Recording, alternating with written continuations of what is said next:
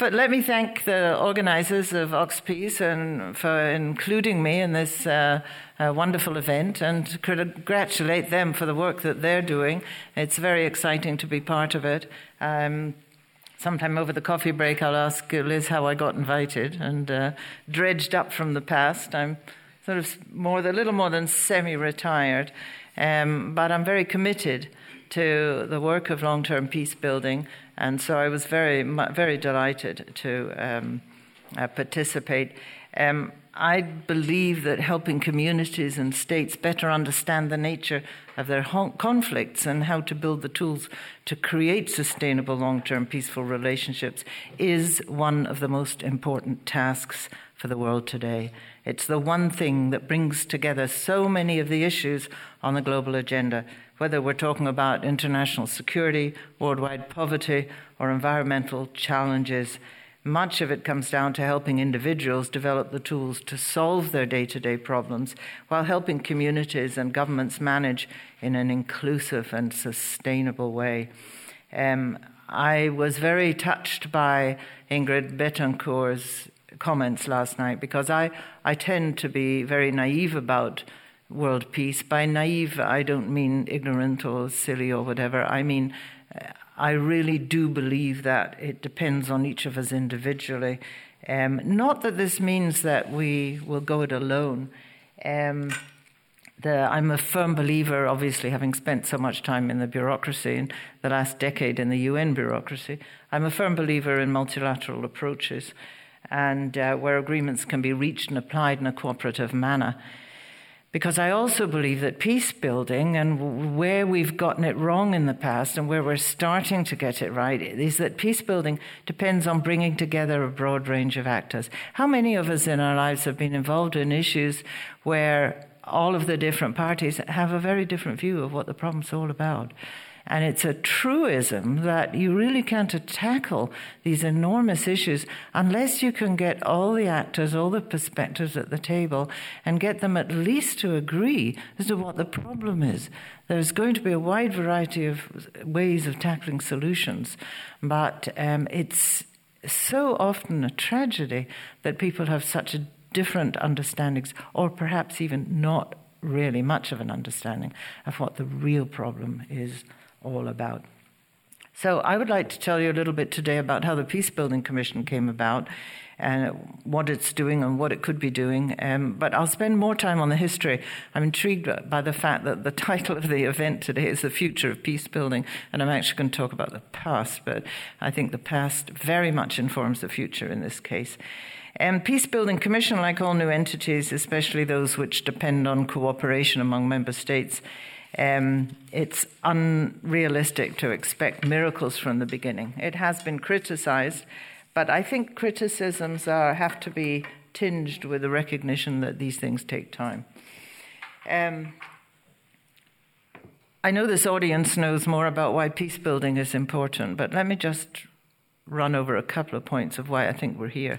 As I said, I believe it's one of the most pressing global issues today, because this means addressing both the threat that fragile states and conflict states represent to their own populations in the loss of livelihoods and human dignity, and the potential threat which they represent to global security through the increased incidence of civil war and the spillover across borders. It's impossible to meet international goals, the Millennium Development Goals, improved national and global economic conditions, eradication of disease, climate change, crime, drugs, trafficking, you name it. We really cannot achieve any of our goals in these areas unless we tackle the question of fragile states and help to strengthen them. To say nothing of, and we'll get to this in one of the panels, the risk of creating enabling environments conducive to terrorist movements. But there's another set of issues, and this is where I go back to the sort of individual beliefs, that beyond the risks of global peace and security, addressing crime and the attainment of agreed international goals, we have to ask ourselves in this day and age of tremendous advances, recognizing that the vast majority of people actually live in areas now where improvements in quality of life are either concrete, visible, or at least possible and imaginable, whether we can accept a situation where hundreds of millions of people live in societies where their situations can only get worse. And this raises the question, which for me is at the core of it, the question of good global citizenship and the argument for an approach based on justice and human dignity. I really believe it's not a question of why we should do this, but how can we not do this? There's also the question of cost, pay now or pay later. Either in humanitarian response and peacekeeping. The enormous bill for humanitarian and peacekeeping that grows exponentially could be avoided by concomitant investments in peace building. But the world, I'd be happy to get into a discussion as to the obstacles to taking preventive action. And why it's very difficult for international organizations to take preventive action. The reason being that if you do something and nothing happens, how do you know that what you did has led to the result? And this has constrained us enormously. Okay, the evolution of peace building in the UN is a post-Cold War story, and I'm always a little careful when I look out at the audience and think, oh, there's a lot of people here who, you know, were probably 3 or 4 at the end of the Cold War. So I like to remind the younger members of the audience that not to underestimate the importance of the end of the Cold War. The shift that caused in international relations had enormous consequences, with the proxy wars dying out, and then, however, that took the lid off a lot of internal and interstate conflicts. So it wasn't that the end of the Cold War ushered in any era of peace and stability. But the Security Council did become more cooperative. All of a sudden, they were able to come to an agreement on approaching some of these problems. But the question was how to harness the range of actors, the development, humanitarian, peacekeeping, or whatever. And the problem was that we spent a lot of time in the 90s improving all of these approaches, but we took a long time to learn that what we really needed was how to bring them together to work effectively in an integrated approach. You all know about the Secretary-General Boutros-Ghali's agenda for peace. I won't go into too much detail on that. It is one of the watershed documents. But it's interesting. It talks about peacemaking, peacekeeping, and peace building, but it does not include the development agenda and the need for conflict prevention. And that was, you know, looking back, you can see that was one of the major mistakes. Also, the agenda's definition of these elements was based very much on a sequential approach, which was applicable to state conflicts between states. You know, you had a war, and then you had a peace negotiation, and then maybe you had peacekeeping, and then you started sort of rebuilding. And of course, that didn't work in these civil conflicts. There was no decisive military victory, even when there was a formal peace agreement. And in fact, the peace agreements were nearly always just ceasefires. And that's another thing. The difference between a ceasefire and a comprehensive peace agreement is fundamentally important to peace building. So you had all of these problems in these countries with refugees and for combatants that needed disarming and internally displaced, the war-ravaged economy, and not to mention the need to address the underlying causes as to where the conflict came from. And this whole approach of first we have a peace agreement and then we send the peacekeepers and then we rebuild just didn't work in those situations. So the Security Council was aware of that, and they began designing much more complex peace operations with all these non-military activities, elections, reform of government institutions. So you had Namibia, El Salvador, Angola, Cambodia, which had human rights mandates, elections monitoring, demobilization, reintegration, etc. And also they started putting in the goal of economic liberalization, the goal of economic reform. But they didn't have the tools or any means to achieve that attached to the peacekeeping mission. However, we all know about the setbacks to peacekeeping in the 90s, and I'm prepared to discuss that a little bit more in the questions in terms of the countries such as Angola, Haiti, Zaire, and Burundi that kept relapsing back into violence. And, of course, the tragedies of Somalia, Rwanda, and Srebrenica, which put a great stain on the reputation of the United Nations. I'm also prepared to talk a little bit more about that, because for United Nations in this case, I prefer to read member states. You know, when somebody says to you, oh, the UN this or the UN that, always ask them the question, what UN do you mean? You know, the UN is not an external object with its own sovereignty. It's the sum of its parts, and we are one of the parts. But the Security Council kind of pulled in its horns after that, and there weren't very many peacekeeping missions approved. And in the late 90s, more humanitarians were dying on the front line than peacekeepers. So we wouldn't send in the peacekeepers, but we were sending our sons and daughters to die on the front line. And at the same time, the relief and the development actors were facing very complex environments, therefore. As I said, the humanitarian actors were very much at risk. Humanitarian principles that they thought would protect them were no longer holding in the Caucasus, in Somalia, whatever.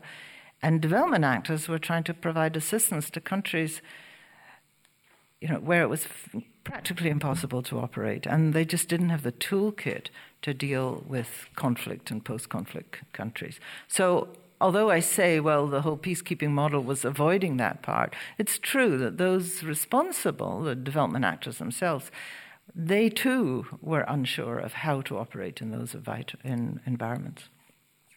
For the humanitarians, the watershed was the first Gulf War, an absolute chaos. And if any of you were at all involved, you will know that hundreds of NGOs and development agencies descended, and it was absolutely a mess. And this, the international response was the creation of the Department of Humanitarian Affairs, which then became the Office for the Coordination of Humanitarian Affairs. For the development agencies, there was a very interesting thing going on. And for those of you who lived through development policy in the 80s and 90s, does anybody remember the Third World Debt Crisis? In the Third World Debt Crisis, we forget now, in this day and age of stimulus packages and the banks can't fail, that we left these countries to deal with the most horrendous levels of debt that had been put in place by, you know, by autocratic governments for which the people were not responsible. We forced them to cut back. We forced austerity on them through structural adjustment to the point that they were absolutely crushed.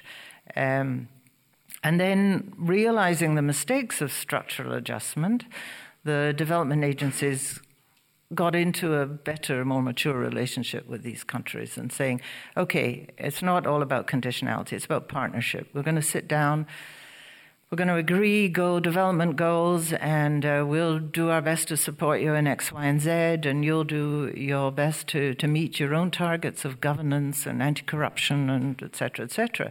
So you had a very different kind of relationship. And then there were some countries that started to, quote, perform under this model with good performers. And there was some that didn't. And nobody was talking about what to do with the non-performance. And if you look back and analyze who's who in that particular mix, you will see that the non-performers, they became the aid orphans, the neglected countries. And rather than having 25 donors knocking at their door, they had 2 or 3, the former colonial power and the European Union, and that would be it, probably. And these are the countries that fell into crisis and conflict. So not much has been acknowledged about international responsibility in this regard. It's always their fault. But I think we have a lot to answer for. But a small but significant number of donors, the UK actually being foremost among them and the Nordics, did begin to develop new approaches to operating in immediate post-conflict environments. And at the UN, there was greater emphasis on coordination amongst the different players, civilian and military. I attended millions of meetings with peacekeepers and humanitarians. The OECD Development Assistance Committee started organizing the donors and producing policies and procedures, how to help prevent violent conflict, opening the door for development actors to design new programs. Part of the problem, and people don't realize this, is that a lot of the things that the donors had to do was get involved in areas such as security sector reform, rule of law, demobilization of combatants. And these are areas in which donors don't get that credit.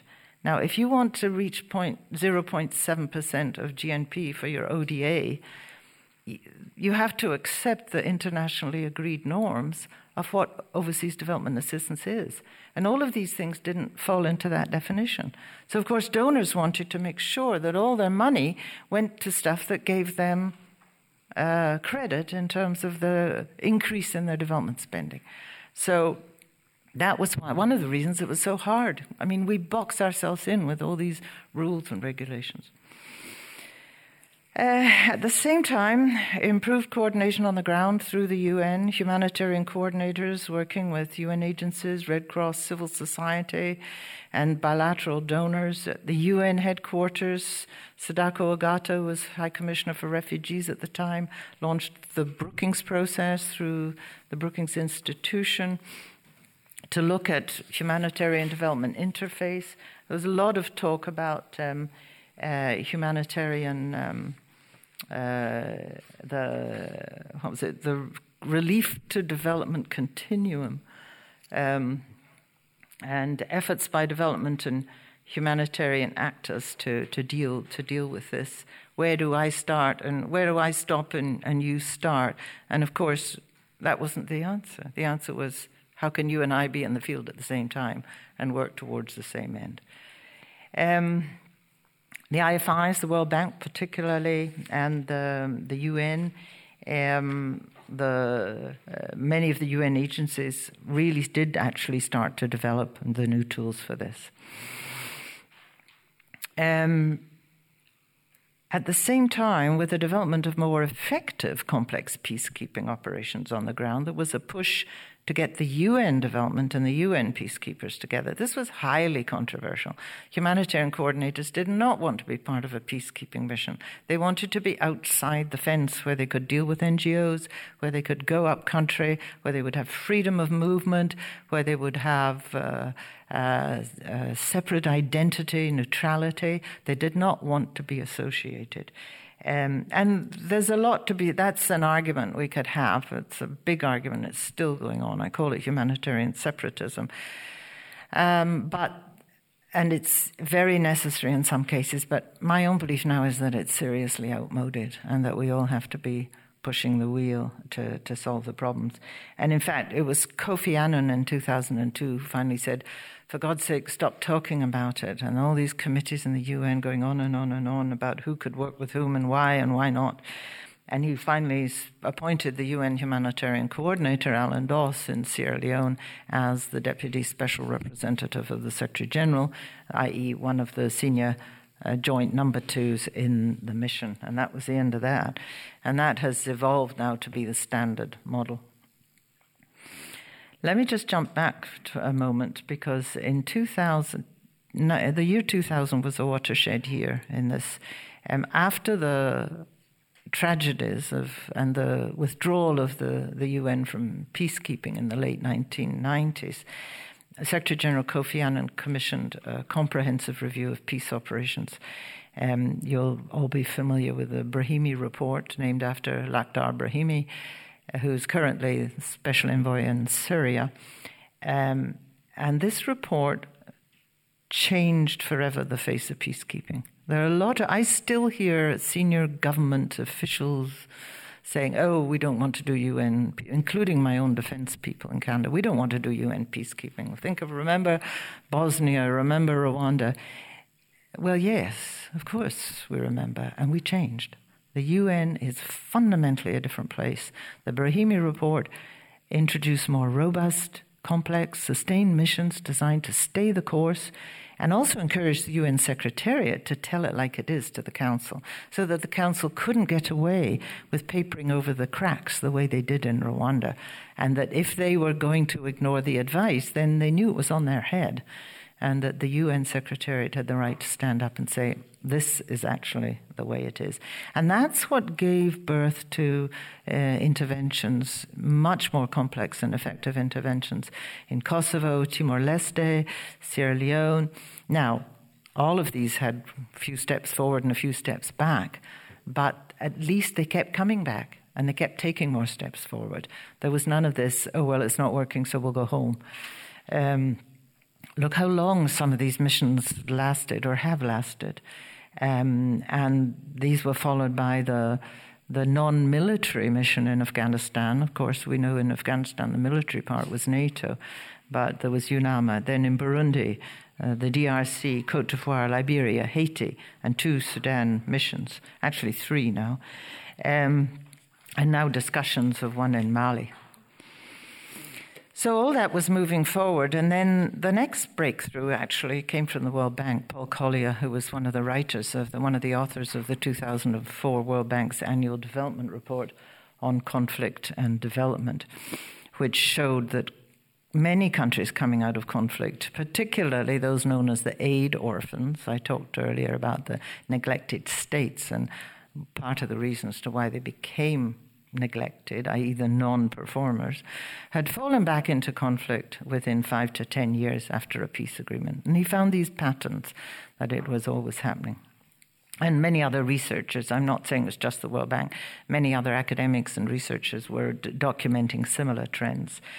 And we only have to look at Haiti and Liberia. How often has the world gone in and come out and gone in and come out and come in and come out? And we're still in. Although Liberia has really, really turned the turning around. Haiti is going to take longer.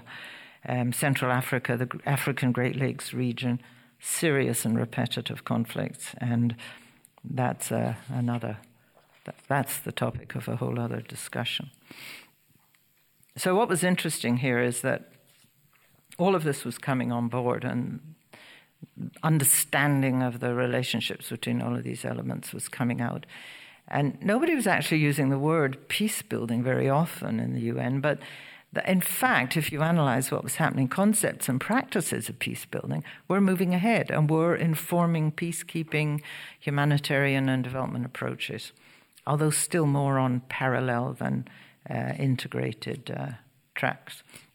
And in fact, through missions such as Kosovo, Afghanistan, East Timor, peace building came to be seen as facilitating the processes and building new national capabilities, and particularly in the rule of law and justice and human rights. These became very, very important, and funding was applied by the Security Council for these aspects.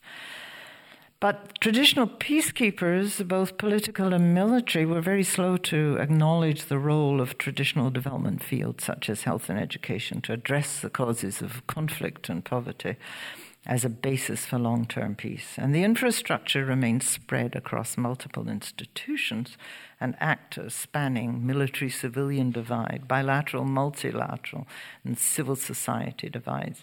And funding for anything beyond core Security Council activities remained a problem. You know, you're all aware of the fact that if you want to figure out what's wrong, follow the money. And the Security Council has a process that I'm sure many of you are familiar with, the difference in the UN between assessed and voluntary contributions.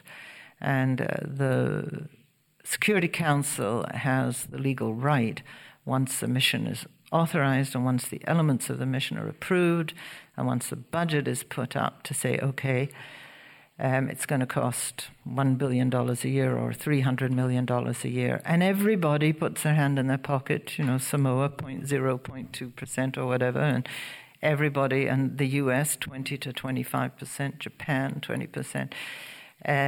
That's an assessment and it's done. And then they say, well, you know, we'll see what UNDP can come up with at their next fundraising.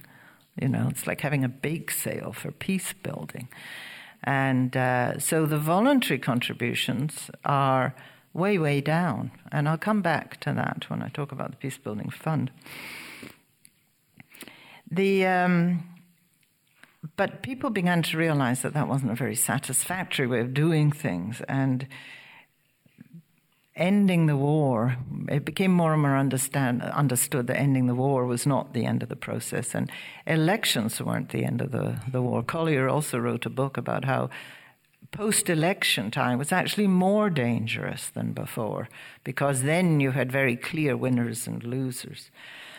And you were starting off with a whole new set of challenges that required a long-term major financial, political, military commitments, and would require a whole new analysis of how the economic and social factors would interact with the political and security agenda.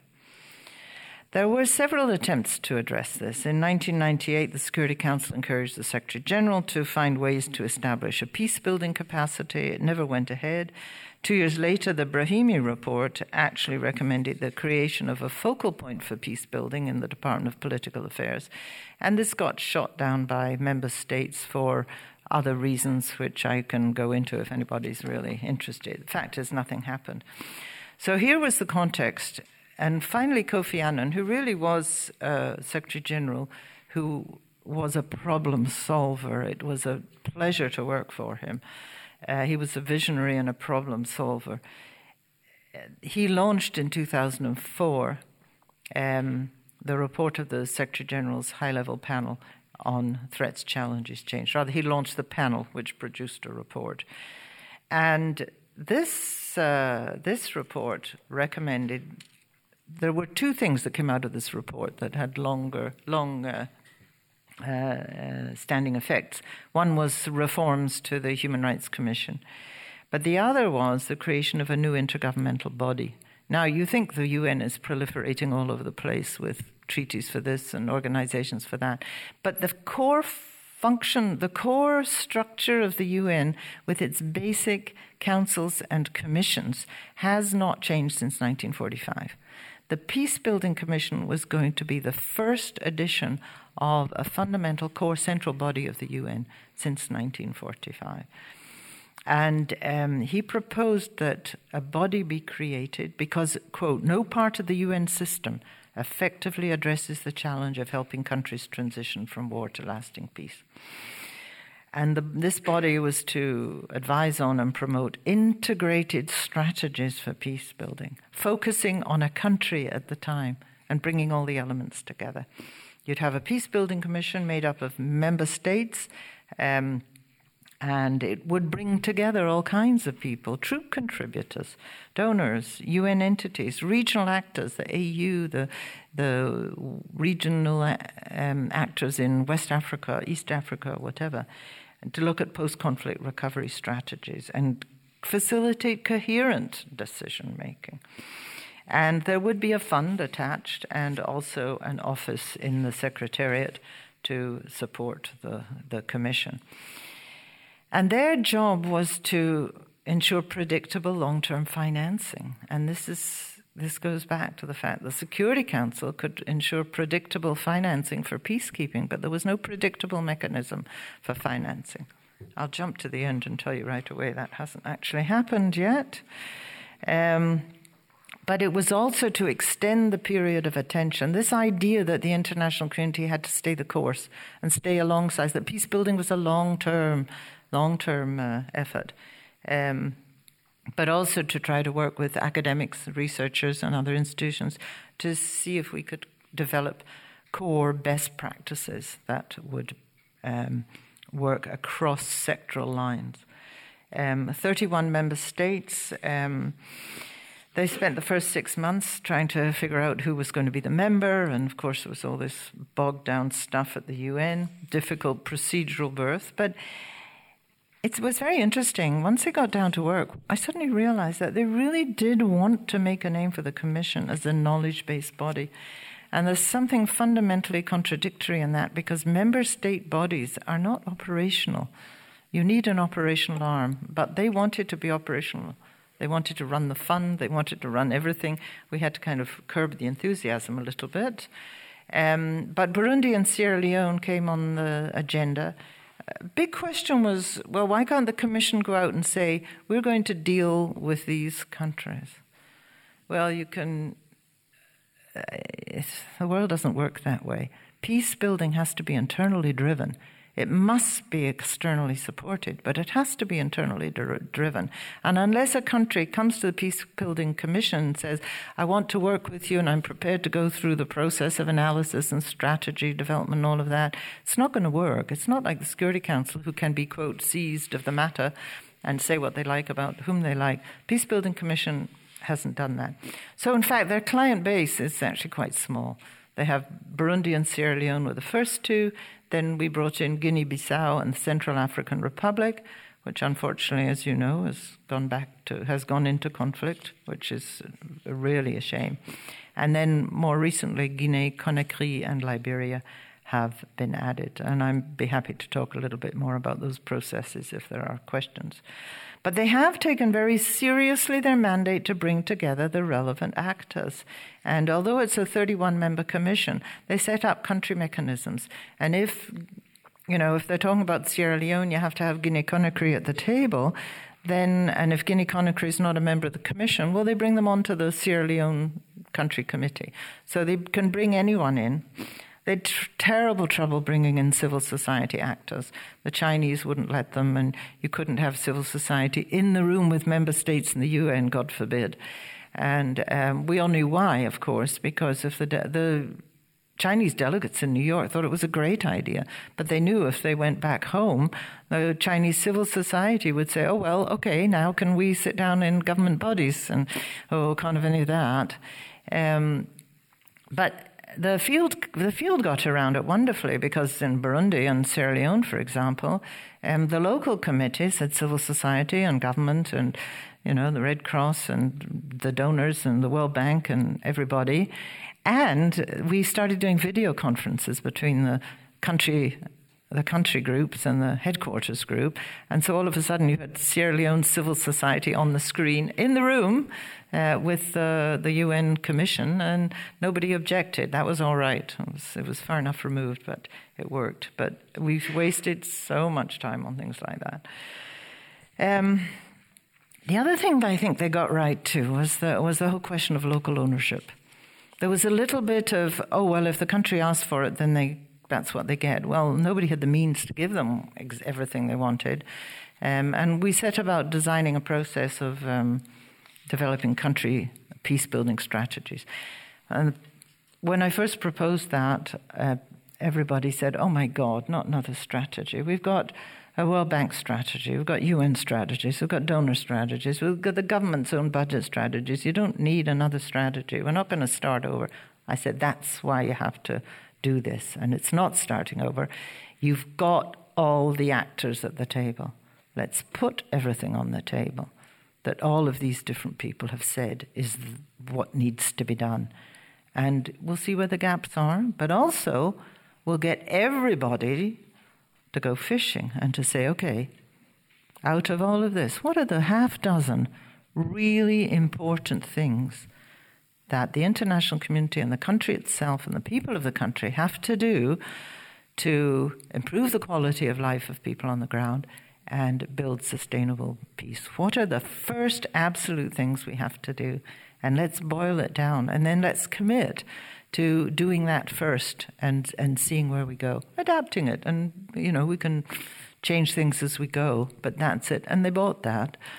And they went through fairly heavy-duty processes. I hear from my successor that they've managed to lighten the process. And with all of this, the country had to be in the driver's seat. And the Commission really did buy into local leadership and ownership. And that is, you all know that better than I, but it cannot be overemphasized. So one worry was that it would just become a sort of funding mechanism. Actually, the truth is that it didn't become enough of a funding mechanism. And the financing for post-conflict recovery has been, still remains a major gap.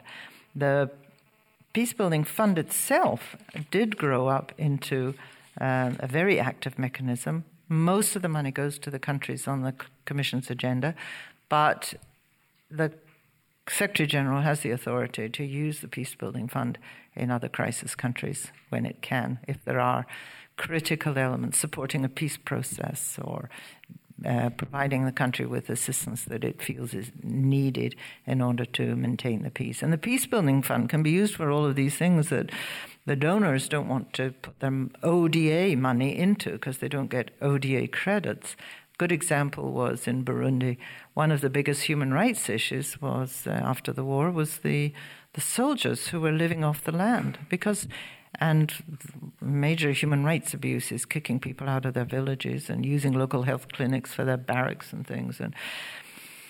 And you know, some of the donors would just wag the finger and tell Burundi how bad they were and how awful. And in fact, we sat down with them and said, look, you know, part of your problem is you don't have anywhere to keep your soldiers housed and fed, etc. We can help you build the barracks, you know, if you can make sure that the soldiers stay disciplined and you reduce the human rights abuses. And it turned out to be a very practical way of solving a physical problem and dealing with human rights at the same time. Rather than banging the table and saying, do this, do that, we said, this is part of why you have a human rights problem. We can help you solve it if you're prepared to go the distance on being serious about human rights. And their answer was, this is a dialogue that we can have. You know, we can move forward on this basis. It was very practical and very useful. So, kind of gone off on my own. Don't know where I am now.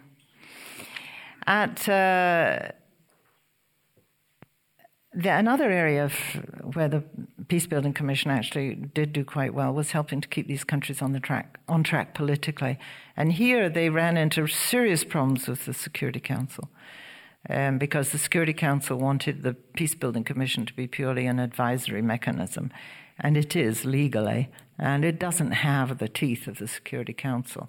But if you have a country committee chair who is very active and working well with the countries, am I running out of time?